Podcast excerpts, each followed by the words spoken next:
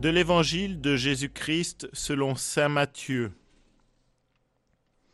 En ce temps-là, Jésus disait à ses disciples, Ne jugez pas pour ne pas être jugés. De la manière dont vous jugez, vous serez jugés. De la mesure dont vous mesurez, on vous mesurera.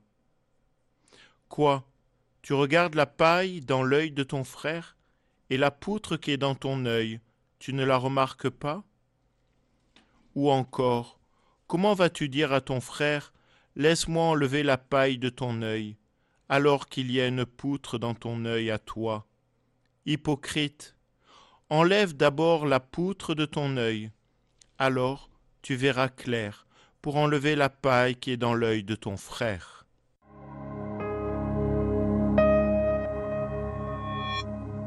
Nous avons écouté cet évangile que nous connaissons bien, l'histoire de la paille et de la poutre. Souvent, on regarde la foi, la spiritualité, comme une question de prière, comme une question de rite. Or Jésus aujourd'hui nous invite à regarder autrement. Il n'est pas en train de nous dire qu'il faut uniquement prier.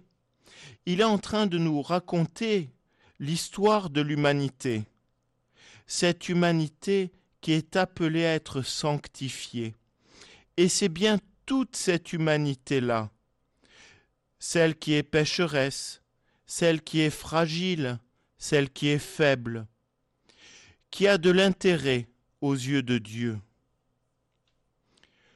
Jésus est en train de nous dire que pour vivre avec le Seigneur, il faut d'abord prendre soin de l'homme, prendre soin de soi, prendre soin de l'autre, mais d'abord prendre soin de soi. On ne peut aimer l'autre que si on s'aime soi-même, dira Jésus. Oui, il faut d'abord veiller sur soi, veiller sur l'humanité, alors nous serons capables de vivre la mesure que nous donne le Christ, sa grâce même. La sanctification, c'est-à-dire la relation avec Dieu, passe d'abord par la relation avec soi-même, avec l'homme. Jésus nous invite à veiller sur nous-mêmes, à veiller sur l'autre, avant de pouvoir rentrer dans une spiritualité qui peut être parfois éthérée, remplie de rites qui sont importants, mais qui ne sont pas suffisants. Dieu s'intéresse à l'homme. Mais est-ce que nous, nous nous intéressons à l'humanité? Amen.